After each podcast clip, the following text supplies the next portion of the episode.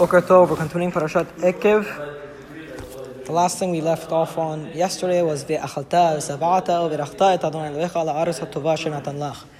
You will eat and you will be satiated and you will bless God for the good land that He has given to you. Again, from here we have the mitzvah of Birkat Hamazon. Birkat Hamazon is Min Torah.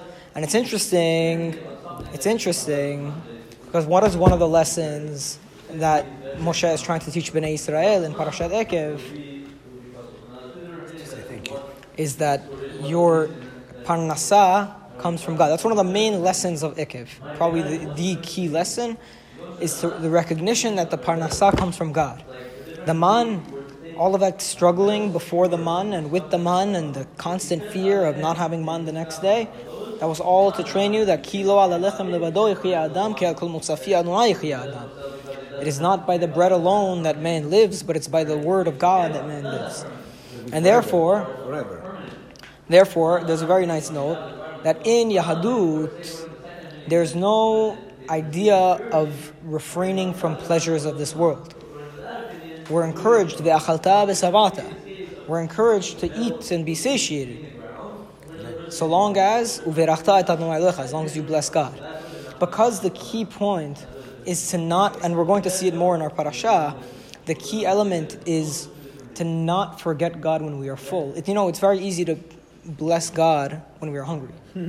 Because we feel like, oh, God, please give me this food. So look for Him. Yeah. The difficulty is to bless God when we are full. So the mitzvah dioraita of Birkat Hamazon is the harder one, but the more important one probably. It's more important to have the presence of mind to be aware of God even when you're full. But if you're not satisfied, then you don't have to make Birkat Hamazon? No, so so no, no. He's saying a good point. He's saying a good point. From here, we know what's considered uh, midoraita. Only if you're full is the birkat hamazon midoraita. The Chachamim said you say birkat hamazon even if you have a kezait. So the shiur of kezait until satiety, that's all midrabana. But once you're you're full, you're satiated, that becomes deoraita. And that's from that's from this That's full pasuk. unless then a kazak should technically burn. I I don't know to be honest. I, I don't think it's possible. I believe that anything that you get from Hashem, from the little dot to the biggest, we should be thankful. You know though, if you if you actually think about it on, on a basic level, it's much easier to you know, to let your dime and sechamotzi. But people avoid bread is because they don't want to bench, or they don't have like this. But the bench is the Yeah. biggest blessing. Yeah, but I'm saying is that if, if you think about it, it's it's also the same concept though. It's backwards. You're saying. I'm saying that's backwards. I'm saying it's, it's kind of like what you're saying is that once a person's like full and you're taken care of, like You don't want to thank Hashem. you have We're looking for of opportunities. Birkat more than you do Right, right. One of the issues I have is um, is bracha achrona. Very, very, very hard to remember. Borei nefashot and ala mechia. Yes. It's very, very, very hard. Also sometimes I, I'll- confusing. I will tell you one of the you different reasons. things and then it becomes uh, I'll tell you one of the reasons, and I think it's because the shiur of kizait has gotten too large. And people come up to me, and they say they come up to me with like a gigantic muffin. And I say, "Is this enough for ala mechia?" You bench. you It, can it could be. It could be enough. To With too much mezonot, Thing you have to bench.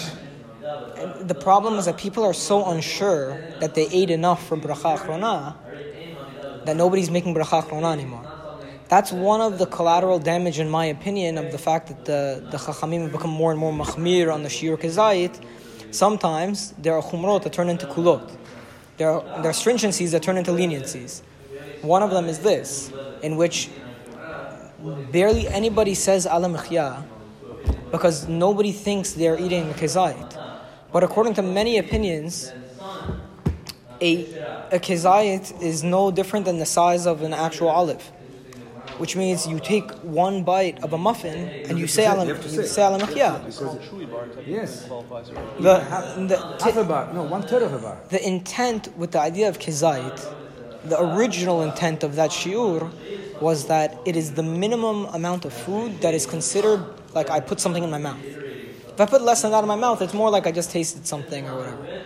But when I eat a kezayit amount, it means I put a significant amount in my mouth. anything you eat which is not. Meaning it should be like practically any one bite of something that you eat should be considered a kizayit. Now, because of uh, we're unsure this and that, the shiur has gotten larger and larger and larger. So now everybody says they take a gigantic muffin and they're still unsure if they're if it's a kizayit.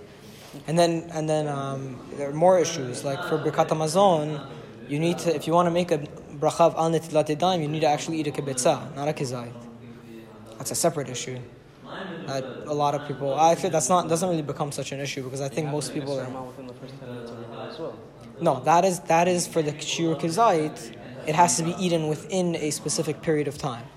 It's called the kedeh achilat peras. In order to qualify for? To qualify for any bracha achrona, whatever you eat has to be eaten within a specific period of time, and that's a very simple reason. That's because if I eat half of kizayit today and half of kizayit tomorrow, obviously that wasn't the same meal. So you take like two, three biscuits or, or, cookies and put it on your desk, and you munch on it over the course of an hour, you might No, then there then there's just bracha rishona because the kedeh achilat peras would be probably a few minutes, and that you would need to have the shiur of kizayit within that that amount of time.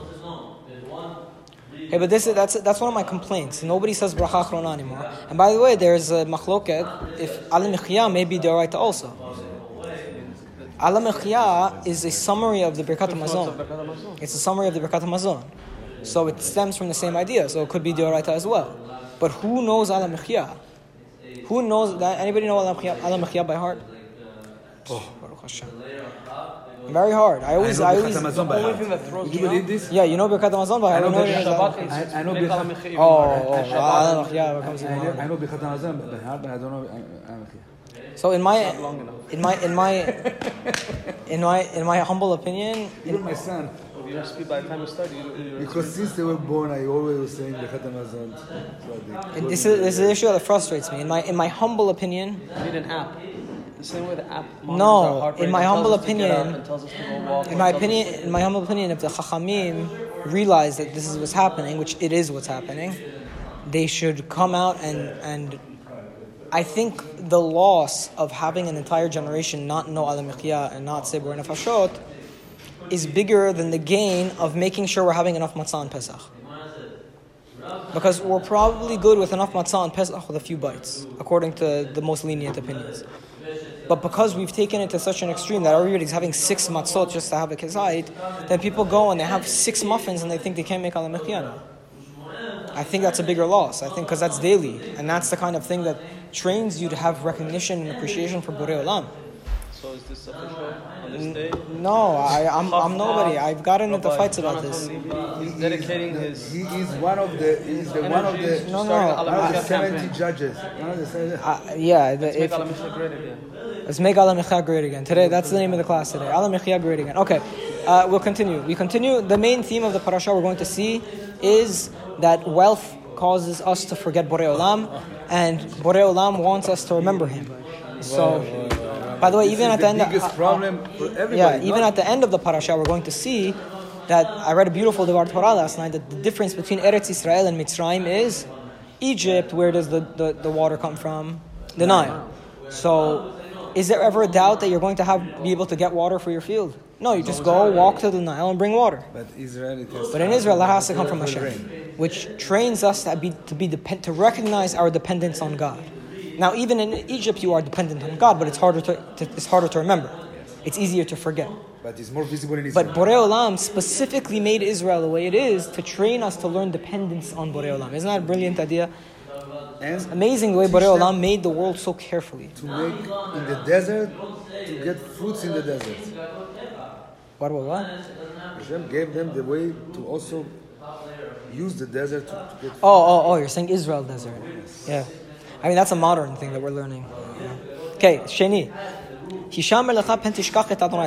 Be careful lest you forget Hashem your God. Lest you forget to keep His mitzvot, His mishpatim, and His chukim. Asher anochim mitzavecha hayom that I'm commanding you today. Pen tochal v'sava'ata. Lest you eat and you become full. Uvatim tovim and you build nice homes and you dwell. Who does this remind you of? V'tzonecha yirbeyun and your cars and your money become uh, grow. V'chesef v'zahav yirbelach and you have a lot of wealth. Uh, the, the translation was, and your sheep, your cattle and your sheep will become big, will become many, and you have a lot of silver and gold. And everything that you have will become multiplied. And then you will become haughty and arrogant. And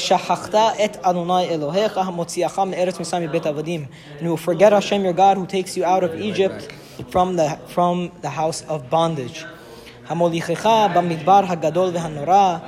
He, God, who walked you through the desert that is great and fearful. Fearsome. I always mix those two words up, by the way. Fearsome. Nachash saraf akrav. There were snakes. There were uh, serpents, and there were uh, scorpions. With simaon asher and maim, and there was water that there was there was a thirst that there was no water. Who found for you water? Who took water for you out of a of a flint rock? Now, why is Moshe saying all this? He's saying, "Don't. You're going. You're going. You're going to go. You're going to go into the land of Israel. You're going to be living in your big homes. You're going to have your six cars. You're going to have tons of money, and you're going to forget God, who took care of you in the place when you didn't have a big home and when there were snakes and scorpions. And you have to realize that even when times are good, the, the same way He took care of you in the desert when there were snakes and scorpions, and it was easy to recognize Him, He's taking care of you all the same when times are good and when it's hard to recognize Him. You just don't see it. So think back to your time when it was difficult and when His presence was made very clear and carry that over with you into the land. That's what Moshe is trying to tell them. Who gave you man in the desert that your fathers had never known of. Leman to, to, to make you struggle. And to test you. So that it will be good for you in the end. What does that pasuk mean? That's an interesting one. He gave you man that your forefathers did not know. To make you struggle and to test you. I think the struggle and the test was potentially the doubt, the daily doubt of not knowing if the man would come the next day and we would starve. But, but but also you can see Moshe Rabbeinu is not gonna not gonna talk in a fashion that it's he's gonna curse them. He's not gonna say anything that's like if you if you forget God after you become wealthy and successful. oh, he's going to say. He will, he's, he's Yeah. going to, I, I, I kind of feel like he's trying to tell them that like be prepared for it. Like, it's almost like when things are. The fact that he's spending so that, like, much you know, might time- not last forever. The fact that he's spending so much time on it, I think Moshe knows that this is going to be a very big struggle. The two struggles that we know so far from Sefer Devarim are influence of the Goyim and the deleterious effects of wealth. Materialism. Materialistic wealth, materialistic success, it, for two reasons, it causes a lot of issues. For one, when, you have, when you're comfortable materially, you don't pray. Can you refer to the Dashmius? Uh, yeah, when you have Gashmius, when you have when you have Gashmiut, Gashmiut means like things that are material. Material. Making it more difficult for me. Uh, Right, uh, Adam. We have we have we also have Sfaradim in this class. You know that. Dashmiut. We also have some Sfaradim. matters. Fleeting matters. So so. Uh, there are two reasons that wealth causes an issue. One is that it's very hard to remember God when things times are good. Whenever you're looking for something, when you're struggling to have kids, very easy to pray. When Hashem gives you five kids, very hard to pray.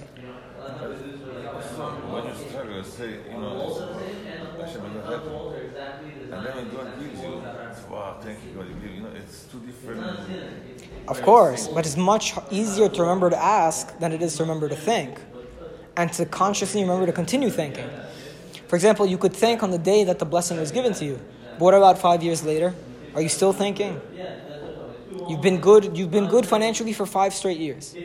Are you thanking him the same way you're thanking on year one? I think for me, it's easier to take it when I have than uh, That's when why I you have to have so much kavanah. Very- you say Nishmat on Shabbat, that's the Right, nishmat, and a whole other issue.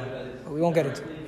Okay, uh, nothing. Uh, we, we Adam and I have our own. Uh, we have our own And now you get- subtext. You even closer now. We have we have our own right. We have our own subtext to this shiur that keeps we keep going back and forth. Anyways, but what's the other issue with materialism?